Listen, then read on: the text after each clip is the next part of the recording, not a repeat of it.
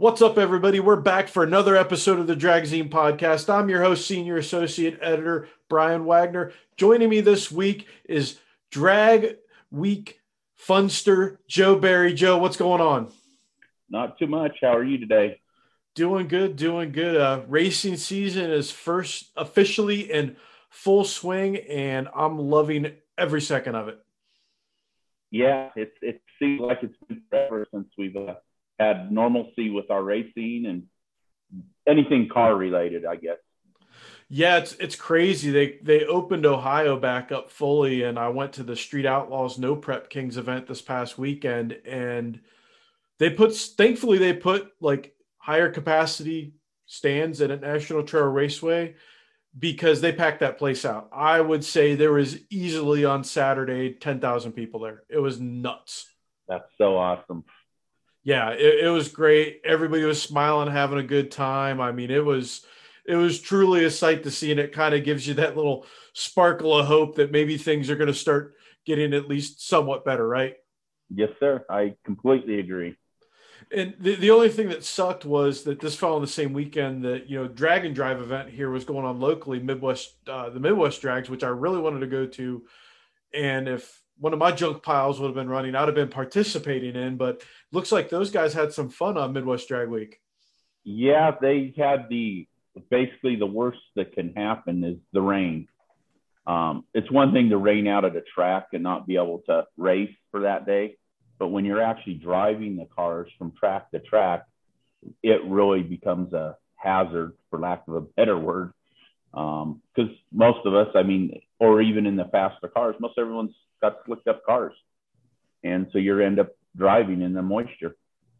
Yeah, and I giggle anytime someone says, "Oh, it must not be a street car if you can't drive it in the rain on drag radials," and I'm like, "Tell me you don't have a fast car without telling me you don't have a fast car," because I know in my car when that converter would decide to go into full party mode and there's a little bit of moisture on the road on a set of drag radials, life wasn't fun. I couldn't imagine doing that in like Tom Bailey's car.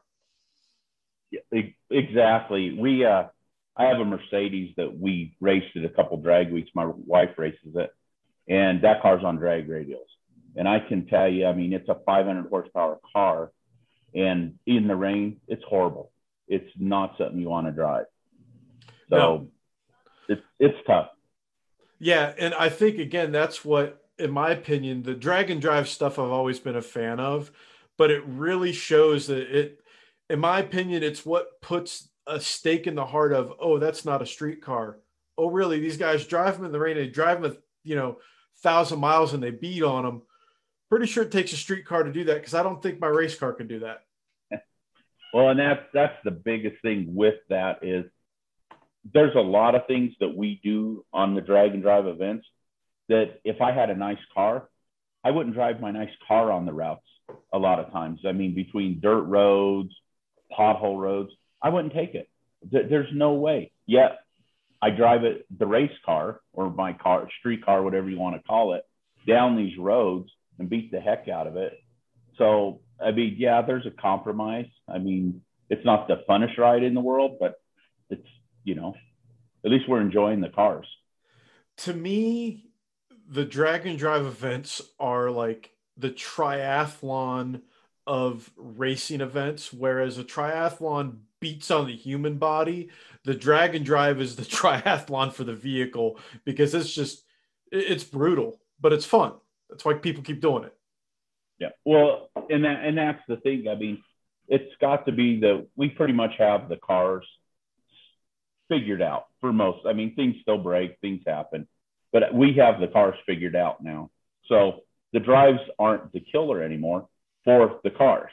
However, for the people driving the cars, it's it's it's rough, you know. And every year I think, why in the world am I doing this? Because by the time I'm done, it takes me two weeks to recover. Um, it's just hard on you. You, you don't realize that you sit in that car for you know eight ten hours a day driving it down the highway. Now, you've been racing your stunning 56 Chevy for a long time in the PSA, PSCA, then in Drag Week. You know, how did that whole journey begin for you to have this car with this car and you know the PSA and you know how did it all really begin for you? So I ended up with the car more as an opportunity, I guess, than a, something that I picked per se. Um, my dad would buy cars, bring them back here to Colorado, and resell them. And the 56 that we had, no one wanted. They thought it was an ugly car, just sat in the garage for years. So I ended up with it once I had an interest for cars. That happened to be the car I ended up with. And so we raced it like a pro street style car for years. And as things progressed with heads up racing, you, you start to learn that having a big tire car that it probably should be fast. And it wasn't fast. It was a 10 second car, um, big tire car. So it kind of just, you know, was, wasn't that great. So in the late 90s, beginning 2000s, um, I had Jerry Bickel build the car that we have now. And um, we built it to race Pro Street in MCA and got the car done, and the car was super heavy. So we ended up running Nostalgia Pro Street, which the way the rules are written in that class, it's very hard to be competitive at there. You want to build a purpose-built car for Nostalgia Pro Street because I was still too heavy for that class. So at that point, we went and class raced with PSCA because they had a heavy street class, which fit perfect. We were 3620, I think, and the class was 3600 pound class. So that's kind of how it progressed um, till middle mid 2000s, say 2007, 2008. And at that time, we had won a couple championships with the car as a you know big tire heavy street car, and we were getting third year, I think, and um, a lot of guys in the class decided to go to um, NHRA and say, hey, this guy's going faster than 750. Because at that time they didn't have a tech, they didn't have a cert for a car like that. And needless to say, that class went away because the cars weren't legal. So the car ended up getting parked because there was nothing to race because I couldn't search the car at that weight. And about 2009, 2010, I was reading an article about drag week and I thought, hey, this sounds pretty cool. You know, let's let's try that. And then that was kind of the beginning of the the whole addiction to racing, the you know, the drive events, the reliability type things. Yeah, that, that's I guess what's what's interesting is you know now that you started doing the drag and drive stuff, what what's kept you attracted to it? What's what's made it kind of you know like we are talking about? It's a torture test. What makes you keep going back for more? You know, now it's it's all about the people that we go to hang out with. When we first started doing it, it was a whole thing that I felt like we were trying to prove prove the car was a street car to everyone else. And it took me I don't know, three, four years, I realized I didn't need to prove anything to people. But it's, you know, it's, it's going to be the same old adage. Everyone, well, that's not a street car. Well, I, to me, anything's a street car if you can drive it. Um, I don't have a car that just goes 20 miles down the road. I mean, a lot of guys make that claim. Oh, it's a street car, drove 20 miles. No, drive it a couple hundred miles. Then, you know, then I believe it. But so that was the biggest thing is I was trying to prove stuff that, you know, I learned I didn't need to prove it anymore. And um, now it's just I go and I'll hang out with the people. It's nice to see all the people because when it started, it was such a small group of people. Now it's just it's huge amount of people. So now we'll go to the event and we don't see any of the original people because it's just become so big. That that's um, one of I was say that's one of the things I've heard from a lot of the drag and drive people is it's like the the atmosphere and the individuals like really make it for them. It's like a family reunion each year. That is very true because a lot of these people, I mean, we stay in contact with, but a lot of these people, that's the only time we see them is at these events. You know, whether it be a race week event or the Midwest drags or drag week. It's that's where you actually get to see these people every year because it's not like when we were class race where every couple weeks, every month you see the same group of guys or girls, whatever it might be. Yeah, I think that's what makes it a little bit different, more special is that uh, kind of that that camaraderie you, you have that you've you've completed something that's that uh that epic, right? It is. I mean, and everyone, it's hard to explain it to someone who hasn't done it. And once you've done it, it, it has a whole different uh, feel for it. You know that you you you have a different. I mean, everyone. I think it's fair to say everyone's ID when they first do it is they're worried about how fast the car, how quick the car is. What you learn after you do it the first time is that stuff's important to the event, but it's more important to finish the event. You know, I I mean, I went fast and I went slow at the event, but what you remember is not making it to the end of the event. I mean, if you break on the middle of the week or the last end of the week, that is the worst thing. That, I mean, it just it just ruins it. Couple of the guys we had on the 10K drag shoot, uh, Adam Hodson and Nick Taylor, do a lot of the drag week stuff. And I remember the last time they were on it, they grenaded a motor like literally as they were getting ready to pull into one of the final stops. So they pulled the car in and they did a Facebook live of them R and Ring an engine at the track just so they could make that hit. Wasn't anywhere near fast, but they wanted to complete it.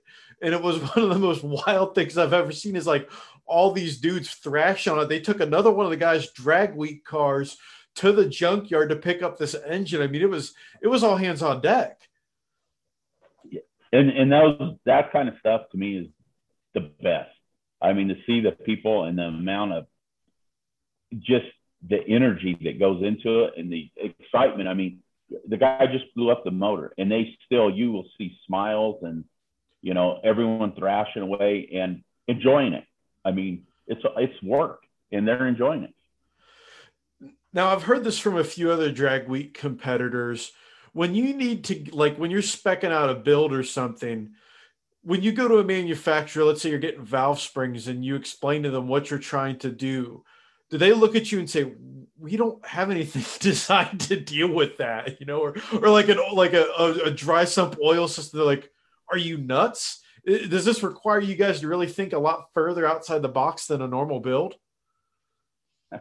you know, sadly, there's very few vendors out there, I hate to say, that try to learn from what we do. And I, have always been puzzled by that because there's so much R&D that we could provide based on what we put the parts through. Um, my, my, my combination is we dealt with the gentleman that built motors for like race boats, where it's not oh, like oh, yeah. just drag racing, but he had an idea um, of what to do to build the boats because they had the harshest um, issues with over revving, you know, when they come out of the water, different things like that. So that's where we started. So I went to, uh, I mean, I basically started to try to build a pro mod motor, and then we kind of worked in adding what the durability from boat racing and that's how we ended up with what we have today.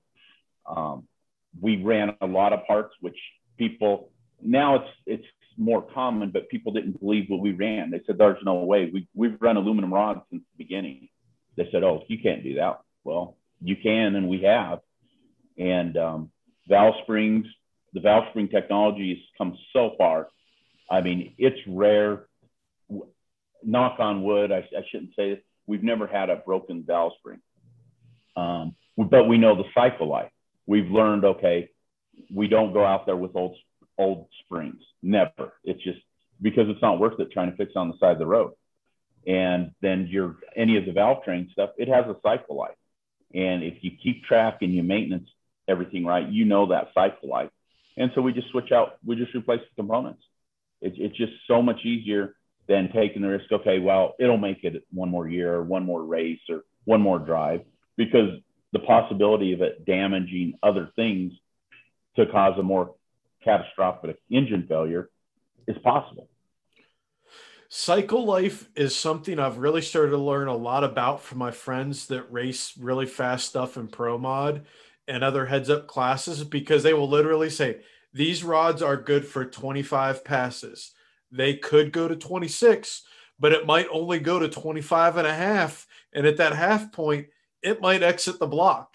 And that's what a lot of people don't understand how important when you are on an extreme level, cycle life really is on parts.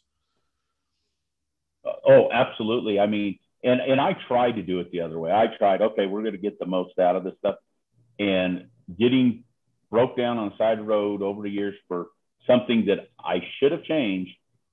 I just I had enough, so I will pull perfectly good parts off of it and put new ones on because I know that it's only a matter of time. And like you can watch it, it'll like if say it's a rocker arm.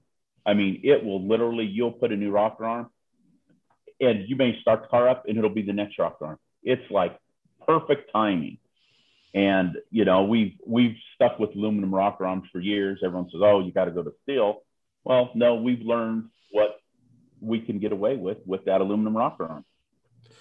You know, and it's funny you mentioned that you would think that a lot of these like companies would want to get on board with what you guys do because it's almost like NASCAR level R and D. I've got a friend that's done NASCAR R and D. Like he works in uh, Yates's valve, like in their shop, and does nothing but valve train stuff. And they just it never ceases to amaze me how much they beat on stuff to find like that perfect combination. And what you guys do is, like you said, it's not necessarily maybe the track use on it, but it's that driving to and from that these parts aren't designed for. And and that's correct. And I we've tried. I mean, we have a lot of really good people on board with us, and we've offered. We always offer, hey, do you want to look at these parts? Some do, most don't. Um, but I, I, to me, I would think you would learn. I'm not in the racing industry as far as my business goes, but I like to know why stuff fails, you know, and it, it can you make it better, you know, so it'll last longer. I, I don't, that's, but that's my opinion, obviously, you know, the, but I would think you'd want to do everything you could to make that part the best you can. We, uh, years ago, we had problems because we run a 16 volt system with fans. And so we would eat fans I don't know, you'd go an hour and it would burn up a fan. So what we started doing for years is we would throw a 12 volt battery on the floor inside the car and carry a voltmeter and we would hook up that fan to the battery sitting on the floor. And it would go about, you'd go about 300 miles on a 12 volt battery running a fan. And so we did that for years. And then we had a company, uh, GC Cooling, come on board and they made a 16 volt fan and we put that on there and it's resolved the issue. We, you know, my passenger doesn't have to have his legs straddling a battery in the front seat. And, but they actually took what we were doing and applied it and made a motor that would live. So it's, it's, there's possibilities out there. What's one of the more gnarly things that you've broken on the road? Like where you've broken it, you've like, I'm not mad, I'm impressed, like kind of deal. you know, I'm trying to think. I we we we have a pretty good program. I mean, we we started with a Lenco, which a CS1 Lenco, which is pretty much unbreakable, and we switched to uh, CS2 because it was a five speed. And what happened, or what we learned, is my driving style sucks when it comes to driving because if you pedal on the CS2, and I pedaled on the CS1, but it would never break it. They're just durable. CS2, every time I pedal it, it could be a burnout. And if I just, you know, jacked with the throttle a little bit, it would roll sprag every time. And those were probably the worst things that we ever broke um, in, as far as components. I mean, we we will lose lifters and things like that on the road, but that's all fixable. We we've got so good at it, it's easy to fix because um, we know we have exactly the same part. Anything that fails valve train wise or parts that have other parts, I don't want to keep blaming valve train because uh, we have a re- really good supplier for our valve train, but we know exactly what we need and we can we can identify it almost instantly before we we even pull valve covers or assess the situation. So the, that stuff is it's it's become something we just can do on the side of the road and move on and not really give much thought to it. I couldn't imagine doing valve train work on the side of the road. Like it sucks doing it at the shop and at home, but you know, as cars are speeding by at the dark in the dark, that that's that that's that's pretty uh that's pretty mental. Well, last or a couple years ago, we were in the Carolinas. I don't know North Carolina, South Carolina, and we had a, a rocker arm at break, and they have no shoulders hardly at all. So I park on the shoulder. Of course, it's the driver's side that it broke the rocker arm, and we're trying to do it, and everything's super hot. So we're, you know, we'll do it as long as your fingers can hold it and you stop. Well, we had a truck, um, service truck, and I don't remember if it was Cat or who it was they pulled up and they parked kind of in the lane to block because I'm literally standing in the lane and the cars never move over. They they don't move over and I'm out there. I mean, we can get it done in probably an hour depending on how how quickly it cools. But the cars, it's just it's sketchy out there. Or if you're laying under the car and your feet are hanging out there, you know, you're just waiting to get run over because that's happened where we, you know, uh, years ago we used to have vapor locking problems. So shut off the car, um, we'd run a gear pump and it'd vapor lock. So you'd have to get under there, crack the line, you know, and half your body's sitting out there in the middle of the road while you're trying to do this. So I would say the traffic stuff or the cars going by are is more sketchy than repairing the car. That is one of those things again that I never, you know, I'm thinking, man, it's got to have to suck to fix this stuff. Never even dawned on me the fact you know the speeding vehicles around you in the dark at all. Well, well, and I just I thought about this. I'll tell you probably over talking here, but we uh, we're in Ohio coming from uh, Bowling Green, Kentucky to Indianapolis, and we come across one of the bridges, real rough bridges, and we lost the fan. I think.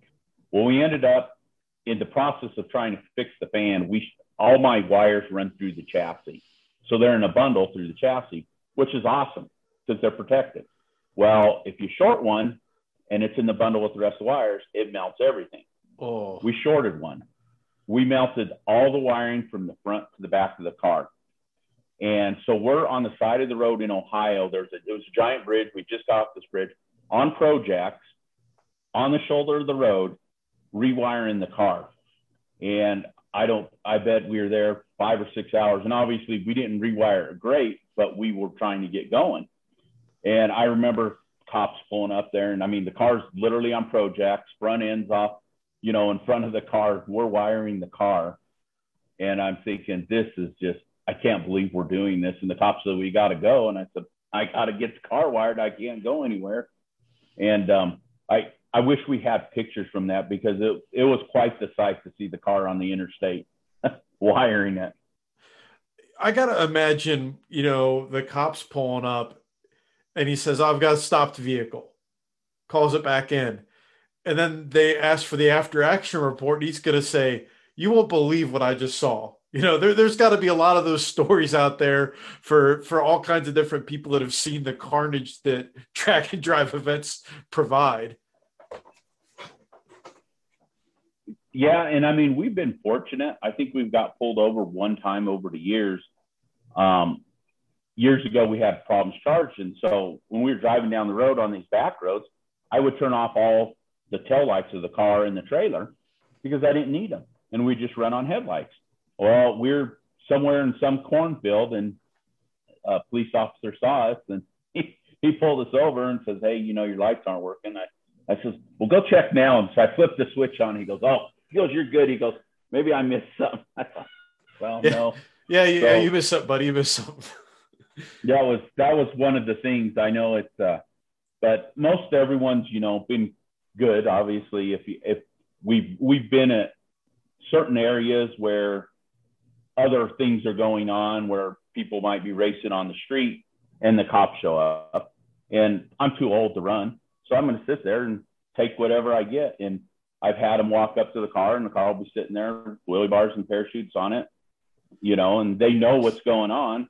And usually they'll just shake their head and say, get out of there um, for the most part. But well, before we move to our, our next section of the interview, I've got to hit our first uh, sponsor here, ProCharger. For 25 years, ProCharger has been the industry leading aftermarket supercharger manufacturer by designing, engineering, and building the most powerful, reliable, and advanced centrifugal superchargers on the market. No matter if you're looking for a 3,500 horsepower record setting Pro Mod or a DIY system for your street car, truck, or even motorcycle, ProCharger has a perfect supercharger system for you. For more information on the ways that you can add tons of horsepower to your car, visit procharger.com. Speaking of power adders, you know, you're, you're a turbo guy with your car. Have you always been a turbo guy with your stuff, or have you ever wanted to dabble in different things? You know, how's that been for you? No, I mean when we when we started, it was a nitrous car. We always had nitrous. Um, Nostalgia Pro Street was a nitrous with a limited jet size. Uh, PSCA was just unlimited. And even after all these years with the turbo stuff, I can tell you the nitrous car was by far more fun to drive. It just it's a, it's a different feeling. I, I couldn't explain it. I mean, it was never as fast as the turbo car, but the car was more fun to drive ultimately. But for reliability reasons, it's just not sensible for us to do it. That's what I was thinking because nitrous cars, uh, my my street car was a nitrous car, and there's nothing quite like it, it's hard to explain the kick to the back of a nitrous car trying to pound everything impossible in the first 60 feet, right? Yeah, yeah, and it's and when you start stacking systems, it's amazing you can still fill it as you know the timers start coming on, and just like that, if you pedal one of those cars down track and those systems come on again, it's yeah, it's it's almost the sensation of like the starting line. Yeah, yeah, and like you said, the downside is that if you want to have a competitive nitrous car, it is not going to be nearly as street friendly for a lot of different reasons. And I think that's why you see a lot of the really fast cars that they're turbo cars because you can uh they're a lot easier on parts for the street driving portion. Oh, absolutely. I mean, like if we go to a racetrack to race, we're bored. I mean, you make a pass, half the time we don't pull the hood off the car. Unless there's something, a noise or something, the hood don't come off. When we race nitrous, the first thing you do is pull the hood, pull the plugs, look at the plugs. You know, that that was instrumental. I mean, it, and it was every pass. You know, now we leave plugs in for however long. I mean, you don't even give it a second thought. It's just it changes your whole outlook um, it spoils you because you don't have to work on the car. Yeah, I have seen nitrous guys tear engines down to bare blocks and have to go through NMCA events, and they're doing crazy things to make the next round of racing the next day. You know, a, a fresh rack to them is almost routine maintenance at times, and I couldn't imagine putting a fresh rack in during drag week. It could be done, but it probably would not be fun. No, no. I we take exactly what we're willing to work on. I don't take pistons. I don't take anything like that.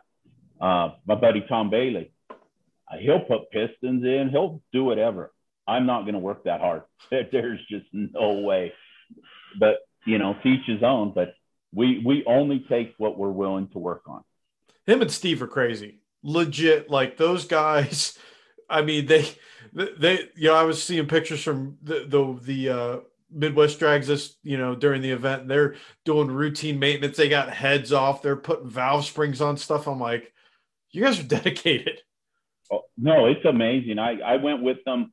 I actually drove a rental car in 2019 and just I I went out there with Tom just hang out.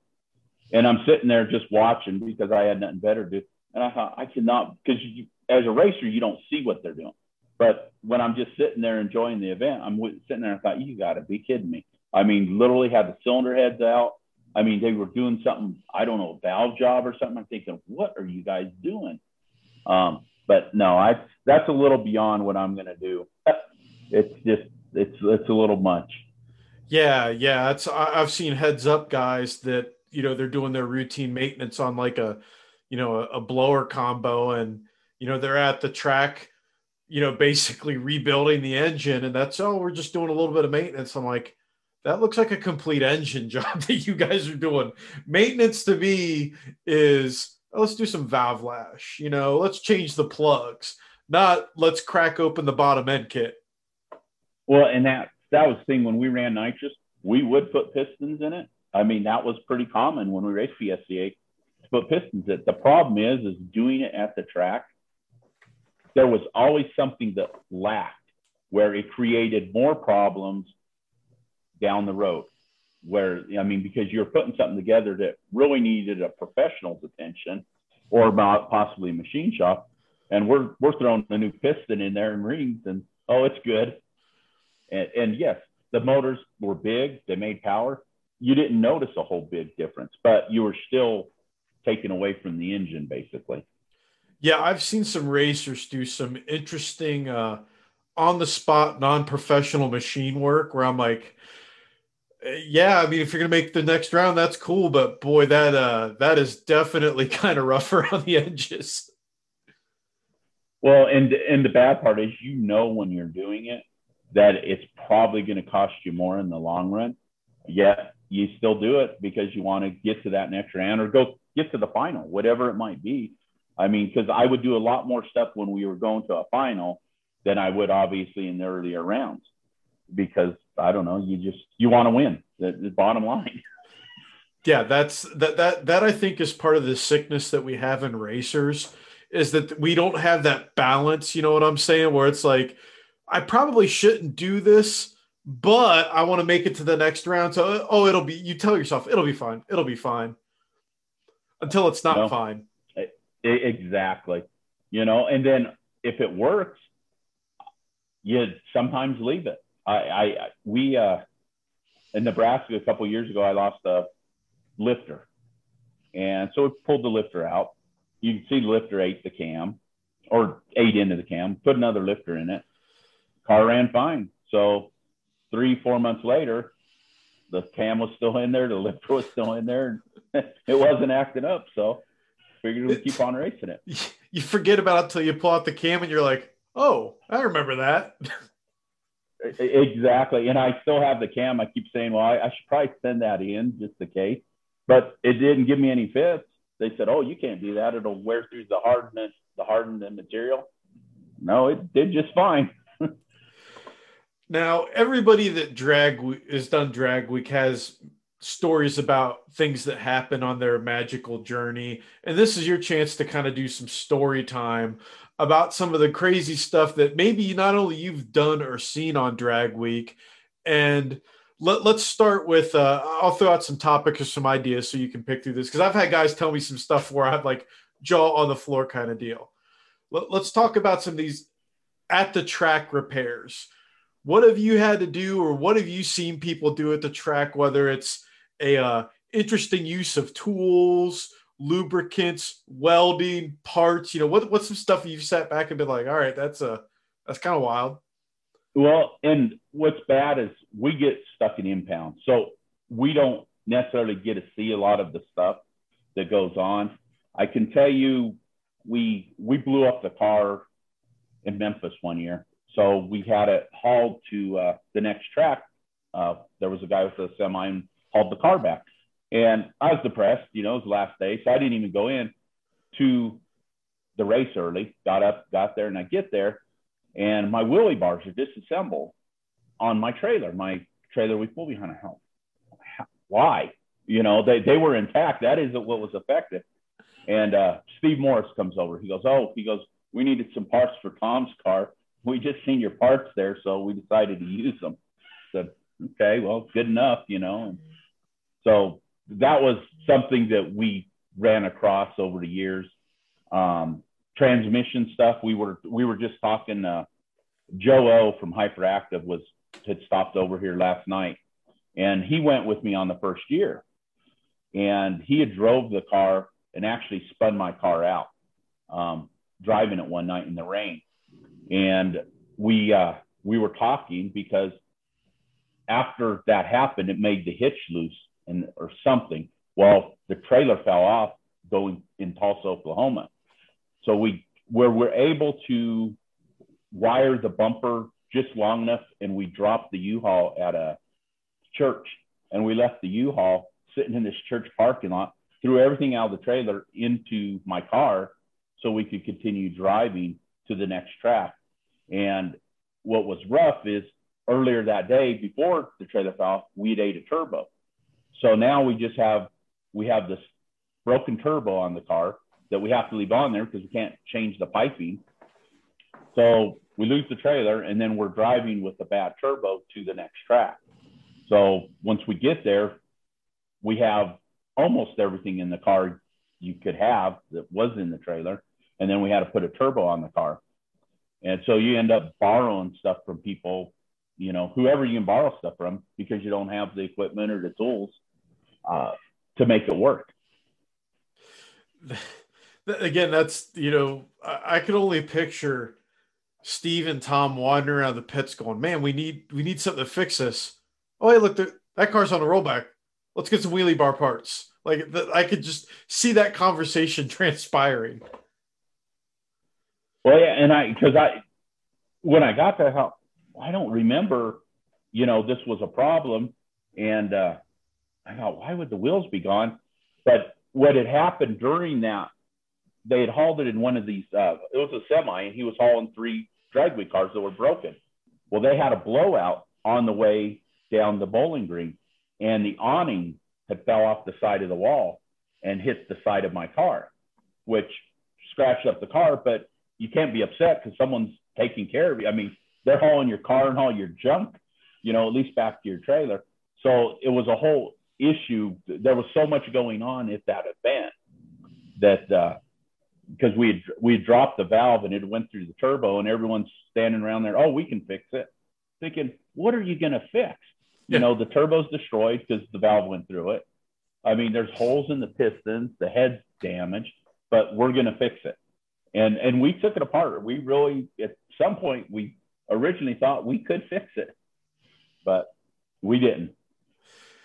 Is there that kind of energy you'll have on a drag week event, or you've seen other people get it, where it's like you're willing to take on monumental tasks that go beyond common sense of what you should do, and you're just like, oh, we're we're gonna do this, and you just you just try no matter what the odds technically are. Oh yeah, m- most definitely. I mean, and, and it's constant because it's it's truly a mind thing. If you let it get in your mind, you, just you aren't going to succeed at it. So I mean, you you just you find you figure it out, and where you really it really gets you is like you're out in the middle of nowhere. I I've got lost a couple times, 40 miles off the beaten path. So you see no other people, no other racers, no other drag with a broken car and you're thinking, I don't even know where I'm at. And you're troubleshooting a car in the pitch black, trying to figure out what's wrong with it. And over the years, it's just, it's amazing what you learn in those quiet times or what, what you're willing to do to get that car running, you know, and, and to figure it out to be able to compete. You just said something that made me think of another question to ask have you what what are some situations you've run into with uh we'll call them civilians that don't know anything about drag week where that you know do you get a lot of questions? You know what's it like interacting with the general public on one of these deals? You know the the very first year there was a gentleman that i don't even know where we were out on the way to great man and we broke down in a parking lot. And it was something simple tool wise that we needed. And we didn't have it. And this gentleman pulled in and he said, I have tools at home for you. I'll go get them. And he comes back and he brought me back tools. And it was probably tools from the 40s and 50s. And I, he, he, it got really late and he was an older gentleman. He goes, Well, I got to go. He goes, Good luck. And I, you know, we're telling him, you know, well, wait, we'll give you your tools back. He goes, No, he goes, I think you guys need them more than I do. And I'm thinking, you know, these are you know, you don't give away your tools. I mean, you don't sell your tools. And but these tools, I mean, probably from the 50s, and we still have them sitting in the toolbox all these years later. Um, and we carry them actually because the one time we didn't carry the tools, and uh, so it was neat. Um, oh, after that, over the years, as the events got more popular and Hot Rod like releases the routes and stuff, you get a lot of people at the checkpoints or along the routes. So we'll get we'll get a group of people and I'll take pictures of them. We'll post them, get, you know, on social media. We try to interact with the people, and, and they love it because they don't expect you to do that. And it's amazing the crowds that follow these events now. I mean, in the small towns, I mean, you'll be driving down the road, and there'll be people, you know, in little farmhouse. They'll have a big sign out, you know, we have beer, or hey, hey, we'll cook you food, you know, for the people driving by, you know, and you're out there in the middle of nowhere. But the people really get into it they uh, it's really cool actually. So that's like the equivalent of like the Baja 1000 or something like that. That the people like are randomly in the desert. Here you are during drag week, and there's random people like, here's some bacon and a beer to help keep you going, man. And it's it's awesome, you know. And when it first started happening, I think we all were kind of leery, thinking, "Do you really just stop it?" You know. But as it's got as times went on, you know, it's kind of you get accustomed to it and you think, hey, this is all right. You know, especially if you need a garage, if you need to work on something on a car, I mean, it's awesome. And I mean, people go out of their way to help, you know, and you can obviously, they can only help so much because you don't want to get disqualified, but there's nothing to say they can't provide you a shop, you know, equipment, whatever. As long as you can drive it in there, you're legal. I have seen some wild. Po- I like the wild posts that you see on social media during these events where people need parts and then they find the parts like crazy like i need this specific rocker arm for this specific combination and someone like 100 miles away will be like oh i got that i'll meet you and then they bring you the parts to me that i think that speaks volumes about our racing community and how we are willing to help each other absolutely i mean we've been very fortunate that we haven't needed a lot of parts um, years ago, we broke down on the way to Louisiana from Ennis, Texas. And I posted, hey, you know, does anyone have a trailer? Can they come and get my car? Because we are in the middle of nowhere. And ironically, Chad from BangShift, he uh, says, hey, my dad, my dad will help you out. Okay, cool. Well, his dad um, brought me down, brand new truck, brand new trailer. Here you guys go. Um, and I thought, you gotta be kidding me. He says, just just take it back to Oklahoma. We'll pick it up in the next couple days. Okay. So we loaded my car up, hooked my little trailer up to the back, and went drove back to Oklahoma. And then they came and got it on the weekend. But I mean, it's unheard of. I couldn't believe he did it. I thought, you got to be kidding me. You're going to drive all this way to get me, and then leave me your truck and trailer. And you know, so it's it's nice. It's it's amazing what people do. Could you imagine that if it was just like you're in the dark in the middle of nowhere and appears a wild Chad Reynolds to help you, goatee, cackling laugh? I mean, that might terrify. I love Chad, but if you don't know Chad, you'd be like, is this dude gonna murder me and eat me? What's going on here? Uh, that is that is so true. And his dad is a polar opposite of him. Yes. You know, because I did I hadn't met his dad yet.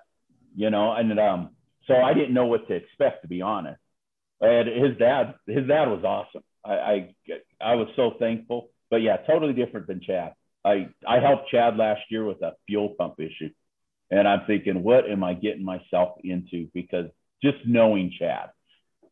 There, I can, there are few absolutes in life. You can't avoid death and taxes, and you cannot have a bad time when you're around Chad Reynolds. That's like a universal law with that dude. Very true. Very true you know, I, have he helped get me into this business through BangShift. Thank him for that, and Brian allowing me to kind of freelance and learn for them at one point. And I've dealt with him with you know the horsepower wars 10k drag shootout, and people don't understand with Chad. He's one of those people we can only show you a small slice of the insanity that he provides. Like you just that's the way it is. The outtakes are funnier than some of the real takes. Uh, yeah, I would say yes. I absolutely and, and again it, it, it kind of ties back to that culture these people the, these characters you know what are some of the uh, you know maybe we'll call them the unsung hero characters that you've met on drag week people you might not necessarily have you know really like hung out with but you know, maybe the cars and the people that you've been going through tech going, all right, that looks kind of wild. You know, combos, people. What what have you seen? Well, you know, the the Australians and the the Swedens, they always uh, they're a great time. Um, you had Harry Hall from Australia. He built the Chevelle with the turbos out the hood. That guy will say anything. I mean, there is zero filter with him, and he is just a good time. I mean, he no matter what, great guy. Uh, the Swedish guys I met years ago, they would come and watch the event before they brought cars here, and so they would rent a couple Suburbans and they would follow along and hang out. And um, we we were privileged that they hung out with us a couple times. And over the years, I remember racing down the highway in their suburban with them, and them getting pulled over by the police.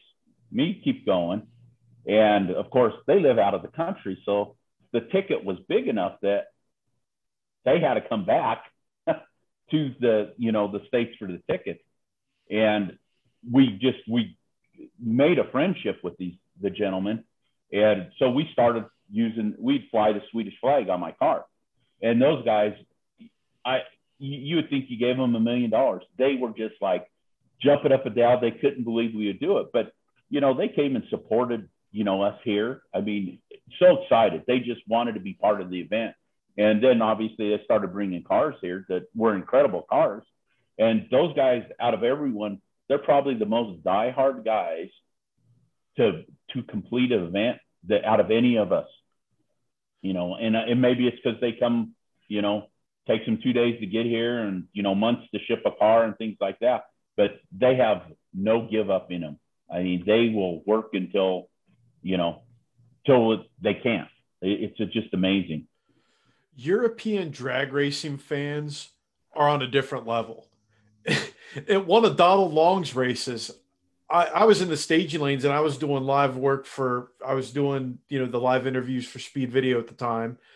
And I'm just bebopping doing my deal.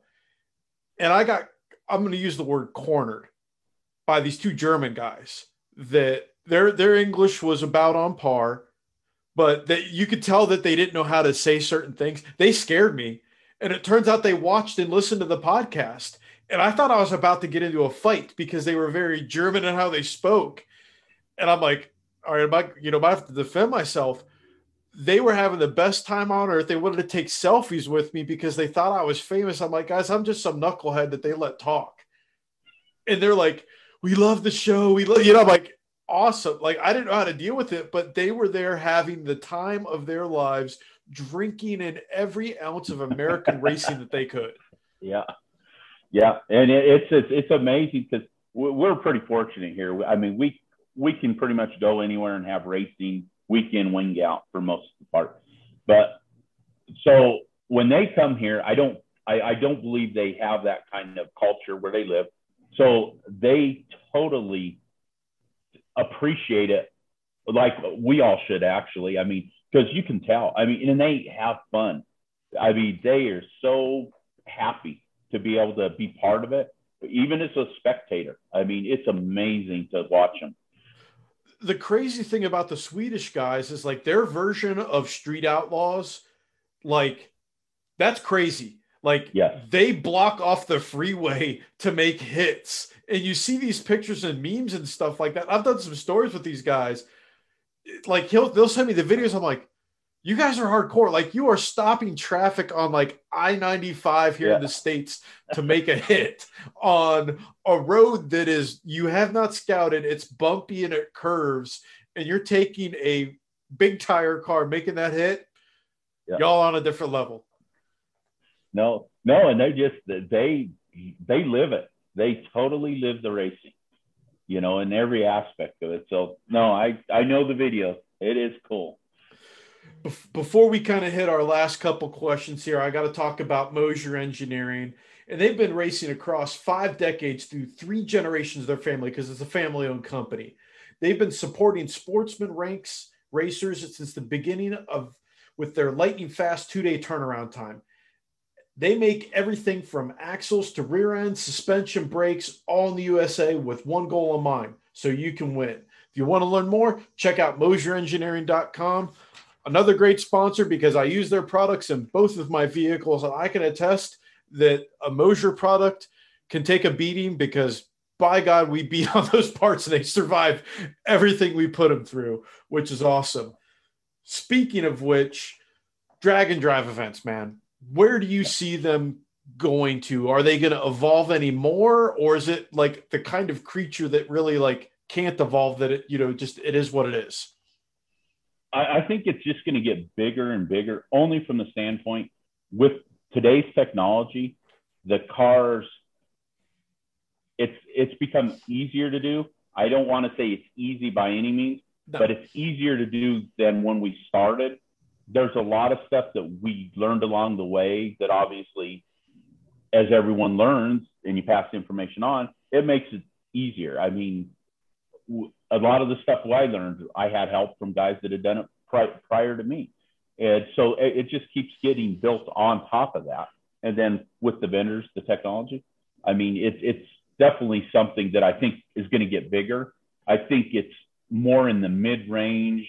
And I say this and people probably laugh, but probably a high seven second car to nine second car, I imagine that's going to explode. We just we don't have cars. I mean, for like the unlimited or the ultimate iron cars.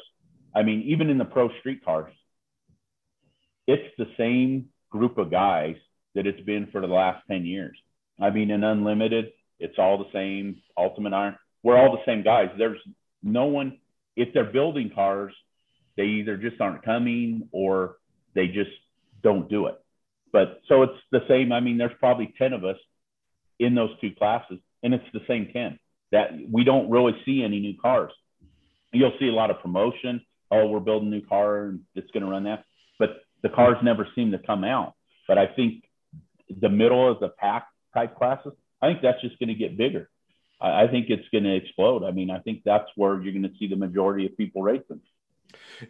I'll back that up, and I believe in that too because I think what you see is it's easier to make a certain level of horsepower now than you know. Imagine if you took a brand new Z06 Corvette and you teleported it back to 1985 and it or a, a, a ZL1 Camaro, a Hellcat, and it laid down the times it did now is a as a factory car to back then, it would have blown people's minds. It would have been top of the heap. And now, like a nine second street car is, I'm not going to say the norm, but it's it's achievable for your average man. Yeah, absolutely, and that's what I always tell people. You know, everyone says, "Well, you're fast." No, the problem is, is it's become people look at these cars and they think that's the norm it, it's it's really not the norm. I mean, a 12 second car is fast. I, I don't. I mean, if you say it's not, then I don't know what to tell you. But a 12 second car is fast. A tech, 10 second car is super fast. What we've had, what we've developed with these cars, is is not the norm. Yes, they go fast, but that's not you know typical. You know, and the bad part is that I think it discourages people because they think, oh, well, if I can't build a eight second car or nine second car, I, I just may as well not do it. And that's not, you know, that's not the case. It's just, it, I, that's the only bad part I see with the technology and how fast, how easy it is to make power, how fast cars have come is it's, it's kind of ruined it because people look at it like that's where they have to be. And that's not where they have to be. You know, get out there and enjoy the cars for what it is you know, and you get there someday, great.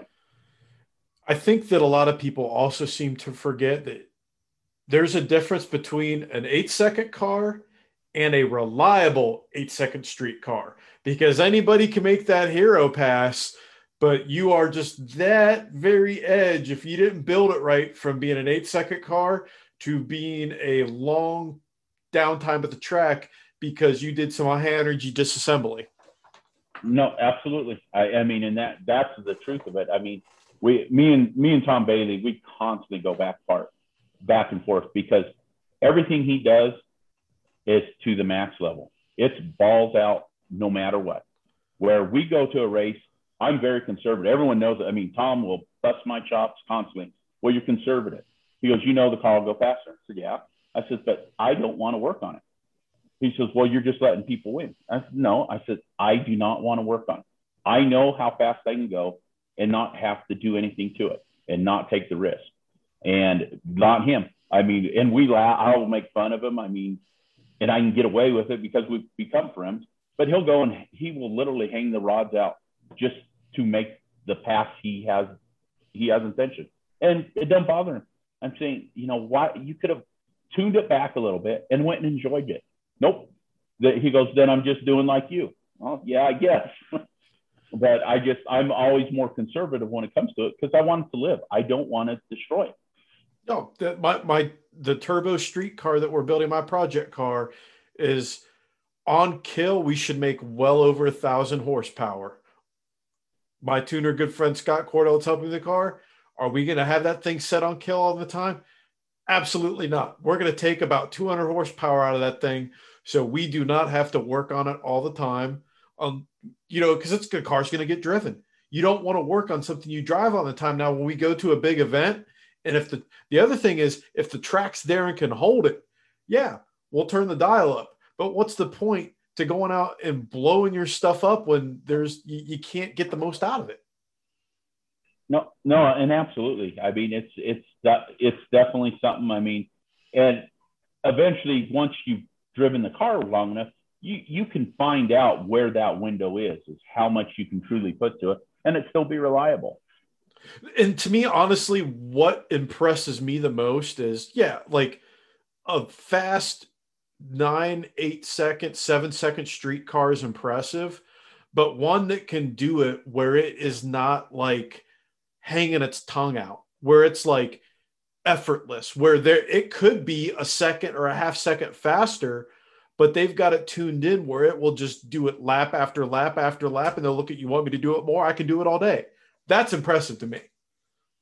And what we've done is, you know, when I started doing this the first two, three years, uh, we all had, and then I, I shouldn't say, I think we also have the same big egos, but you would see unlimited cars like what we have making five, six hits.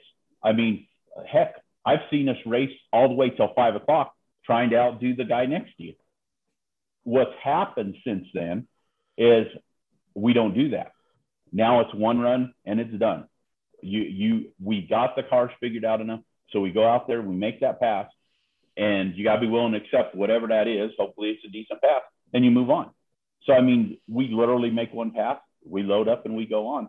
And we've got the cars like my car. It it'll go 7-0, 200 something every pass. And I'm done. I mean, there's no reason that, yeah, the car will go 680s, but why put it there if I can just be done and get on my get on the road?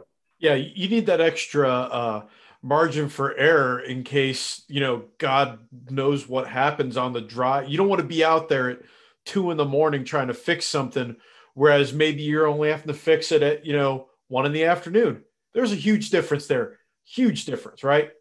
Oh, a- absolutely. I mean, I've drove by once again, Tom, I drove by him in the early years and he'd have his canopy and all the lights up on the side of the road at four in the morning. They're putting a camshaft in something. And I just drive by and I'm thinking, what are they doing? You know, and then you ask the next one, oh, we had to put a cam in it. Oh, I just put a cam in, right? drive by honk wave. Hi guys, going to Denny's to get dinner. You need me to bring you anything? That's exactly it. Oh, that, yeah. And again, I'm just thinking in my mind, like, I like working on a race car more than my street car because my street car is it's a street car. Things are there that don't make it go faster or stop better. There's all kinds of stuff there. I will say that working on a race car while doing major surgery isn't fun. It's a lot easier, but that doesn't mean that you want to be doing that kind of stuff at two in the morning on the side of the road. No, no, absolutely not. Because it's you it never breaks in a convenient spot it never breaks. You know, so you, you're stuck with your surroundings, wherever that might be, on the highway, on a on ramp, off ramp. I mean, it's just where it happens to be.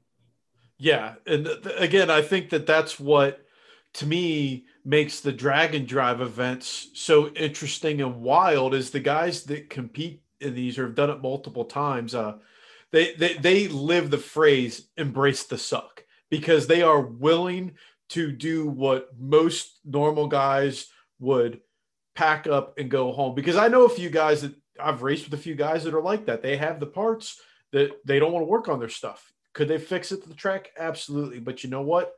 They don't want to do it on a Saturday night. I'll miss this round of bracket racing. Let's just put it back in the box and go home. And then there's idiots like us that are hardcore racers that we're laying on our backs at two o'clock in the morning, R and R and something because we want to make that hit at eight o'clock in the morning. Yep. No, and and absolutely. I mean, and we we did that for years class racing because that's what you did. I mean, it didn't matter if you worked all night putting pistons in it, transmission it, whatever it took, and you did it. So you were ready that next morning. I mean, for what for whatever reason, you just didn't want to quit. Yeah. You know that, and then with the dragon the drag and drive events, when you're 500, 600 miles from your trailer in the middle of nowhere, a couple things come to mind. You don't want to pay the tow bill, obviously, you know, and how are you going to get back there? You know, are you in a town that has a rental car company where you can at least get a rental car to get back? I mean, there's there's a lot more. So sometimes you want to work on it, and sometimes it's you have to work on it so you can get back. Yeah, it, it's it's a uh, forced requirement that you really weren't counting on. I've seen a few times where uh, boosted cars have become NA cars to make that trip because it's like, you know, I, I don't have any other options here. Or I've seen people that have had a boosted part fail where they have paid for next day shipping to get it shipped to the next track. And lo and behold, they're hanging a turbo first thing in the morning. Yep. No, we've done that. I mean, we've ate turbos and we'll overnight a turbo and it'll be at the next track and you swap it out when you get there. It, to me, though, it's not that I like to uh, take pleasure in other people's misery, but the cool thing is you see the guys working on the stuff in a hotel parking lot. And to me, that reminds me of like the old school days when you'd see the drag racers, like you'd see a nitro funny car getting tore down in a hotel parking lot. You don't get to see that anymore but I think that's like kind of again what the the drag and drive events embrace is like that that old mentality. Oh, absolutely. Uh, you 100%. I we actually have a buddy of ours that lives here um, has an old I don't know 55 56 Pontiac LS base and he blew that up in Kearney, Nebraska. They went to a junkyard, found another LS base motor, had the junkyard bring it to the track put that motor in, pulled the one out, broke, put that one in, and went out there and made passes, kept his week average. And I, am just sitting there in amazement. I think I cannot believe you guys pulled that off, let alone, and the car went out there and ran just almost spot on. And, it, and again, it's even more amazing when you're looking at some of these combos that guys are running that they're repairing this stuff. Like I know that they're on the Midwest Drags one year, they had like some like it was basically like a top fuel nitro burning engine kind of deal in a, a, hot rod that you know they drive it around on regular gas, but they get the track and run it on nitro. I'm like, that takes some guts. And now Tom Bailey's doing it with that thing that he's making with a a nitro engine with a screw blower, which is like. I did an article about blowers a few years ago. Was talking to one of the guys about that. They're like, could you imagine running a nitro engine with a screw blower? Um, and then that that quote was in my mind. I saw what Tom was doing. I'm like, well, now we got someone that's doing it. Well, that and it's a straight axle car. Can you imagine being the guy behind the wheel? Because who knows how it's going to handle? I mean, it, no one's doing it, so you're going to be the R and D for that. You know, you're going to find out, yeah, it worked, or gosh, we need to go back to the drawing board. Yeah, I don't want to be the test pilot on that one where it's like, you know, you get the last little pet, you know, just let go of the button and it feels weird, you know, try to stay out of it. What's it going to do? I don't know. Go find out. No thanks. No, and and Tom's good one for that because he he will drive the hell out of the car oh. without a doubt. Yeah, Tom definitely is a racer's racer. And like a straight axle gasser style is cool too because I, I, love gassers. I love watching them for the simple fact that anytime there's a nostalgia show, they are legit unpredictable. They're like they're a full step below a fuel altered, but they're in the same like kind of like air, they're they're in the same ballpark, but not as intense. But they still, you know, they do some wild stuff. Oh, absolutely. It, it's it's like the old alcohol funny cars. Those cars were always. I mean, you think they're just like a nitro car, but they don't appear to handle as well. They literally drive those cars.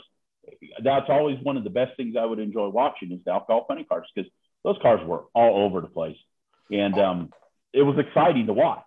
Even the modern ones, those guys, the gals, they uh, they got to be knuckled up on that wheel because they don't have nearly. If you look at a lot of people, oh, a funny car is a funny car. I'm like, look at a big show nitro car body. Look at an alcohol car body. You'll notice something really big missing on the back of that car, the back of that spoiler. That makes a big difference in keeping that thing from getting happy feet. Yes, uh, no, absolutely. I mean, that it's just, I don't know. I don't. I couldn't drive one of those cars myself. I I would love to try if I wasn't paying for anything that could potentially be damaged. you know, and I'm just talking about the simple fact that you know you got to do the two foot shuffle to launch that thing, and again, you you can't beat the sound of a screw blown alcohol engine, whether it's in the funny car or dragster, because when the when they're getting up on the chip, those things sound like they are ready to crack open the earth, and it's amazing. No, you're absolutely right. It, it's it's a different level. Speaking of different level, I have a lot of mystic powers here on the Dragzine podcast, and this time I'm going to grant you, Joe, the mystical power of budget that I have. I've got a bank account that nobody else knows about. This is going to be between you and the people watching and listening.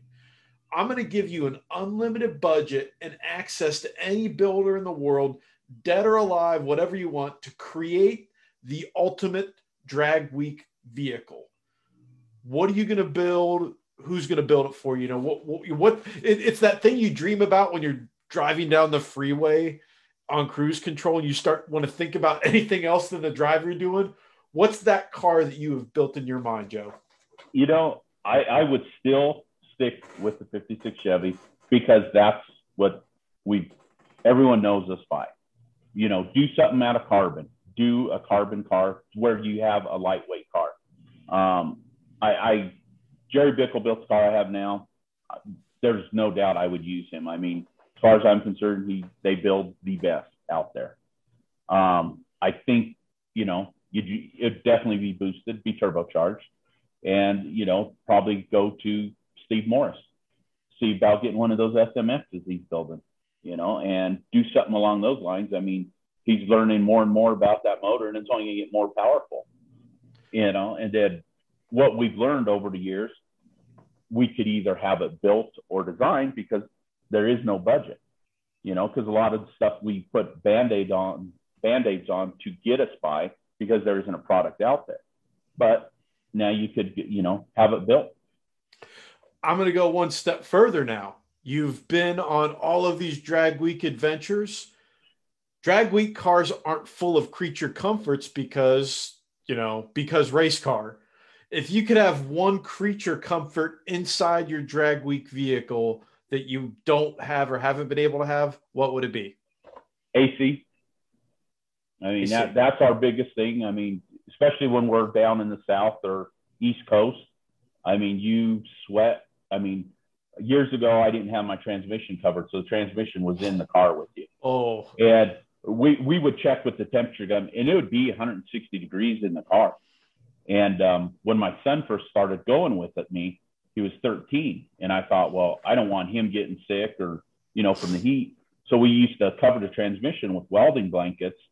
And everyone says, oh, well, you're going to burn up the transmission and this and that. You can't do that. Well, it didn't affect the temperature one bit.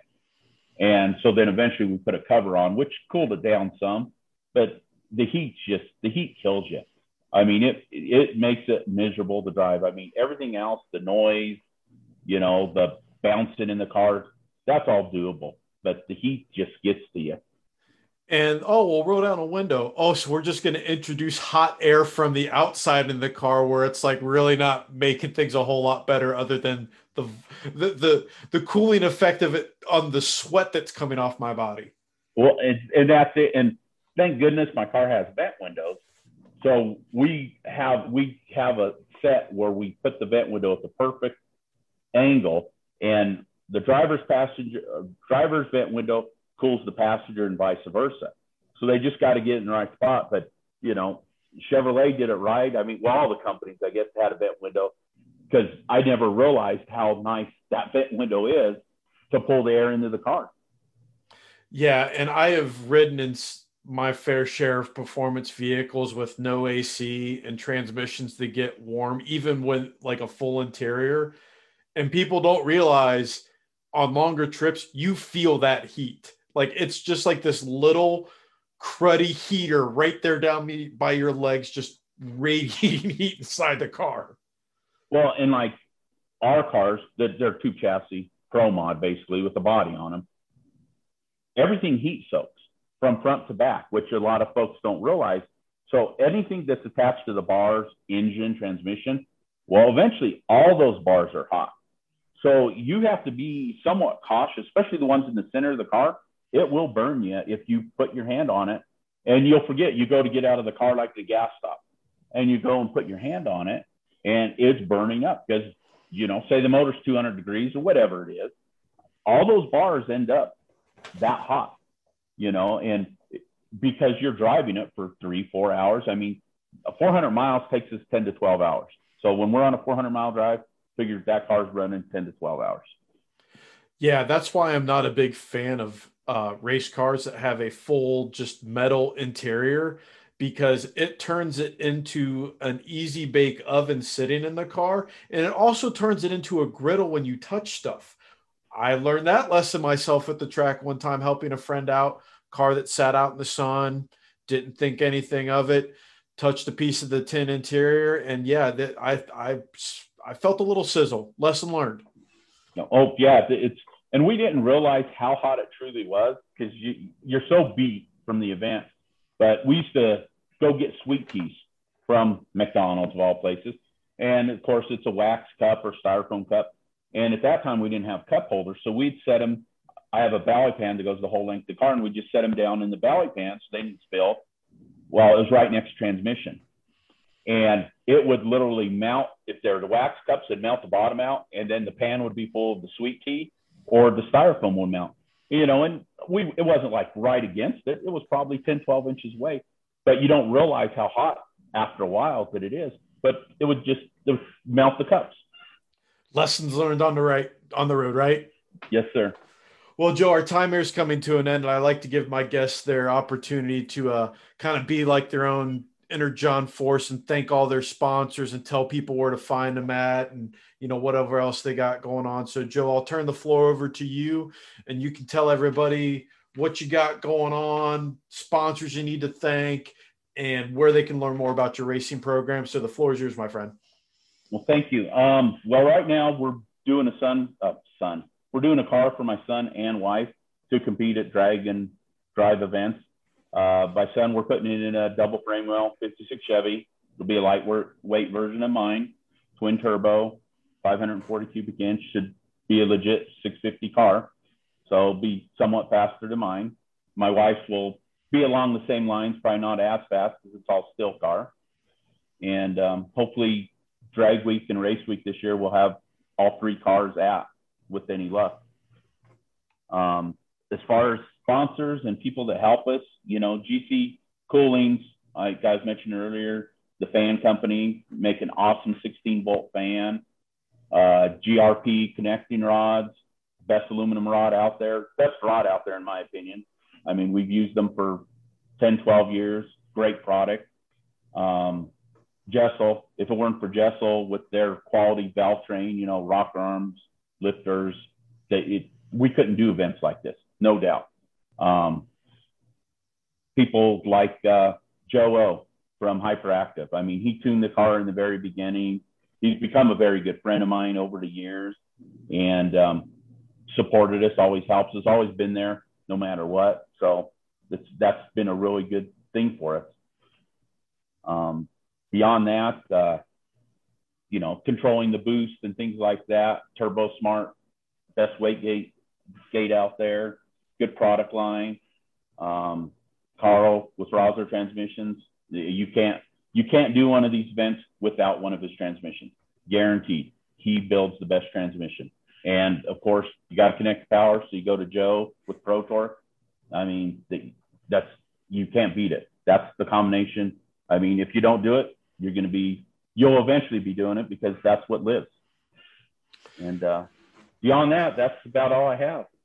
Well, Joe, I appreciate it. And I got to thank our sponsors for the Dragzine podcast, Performance Distributors, Airflow Research, ProCharger, MSD, Holley, Flowmaster, Moser Engineering, Comp Cams, Edelbrock, and Fast. All give us what we need to keep this podcast going. Joe, thank you so much. I will probably see you at some point on Drag Week because I get to go this year for a couple stops. So I will come stop by and say hello and check out your rides. Please do. Thank you very much.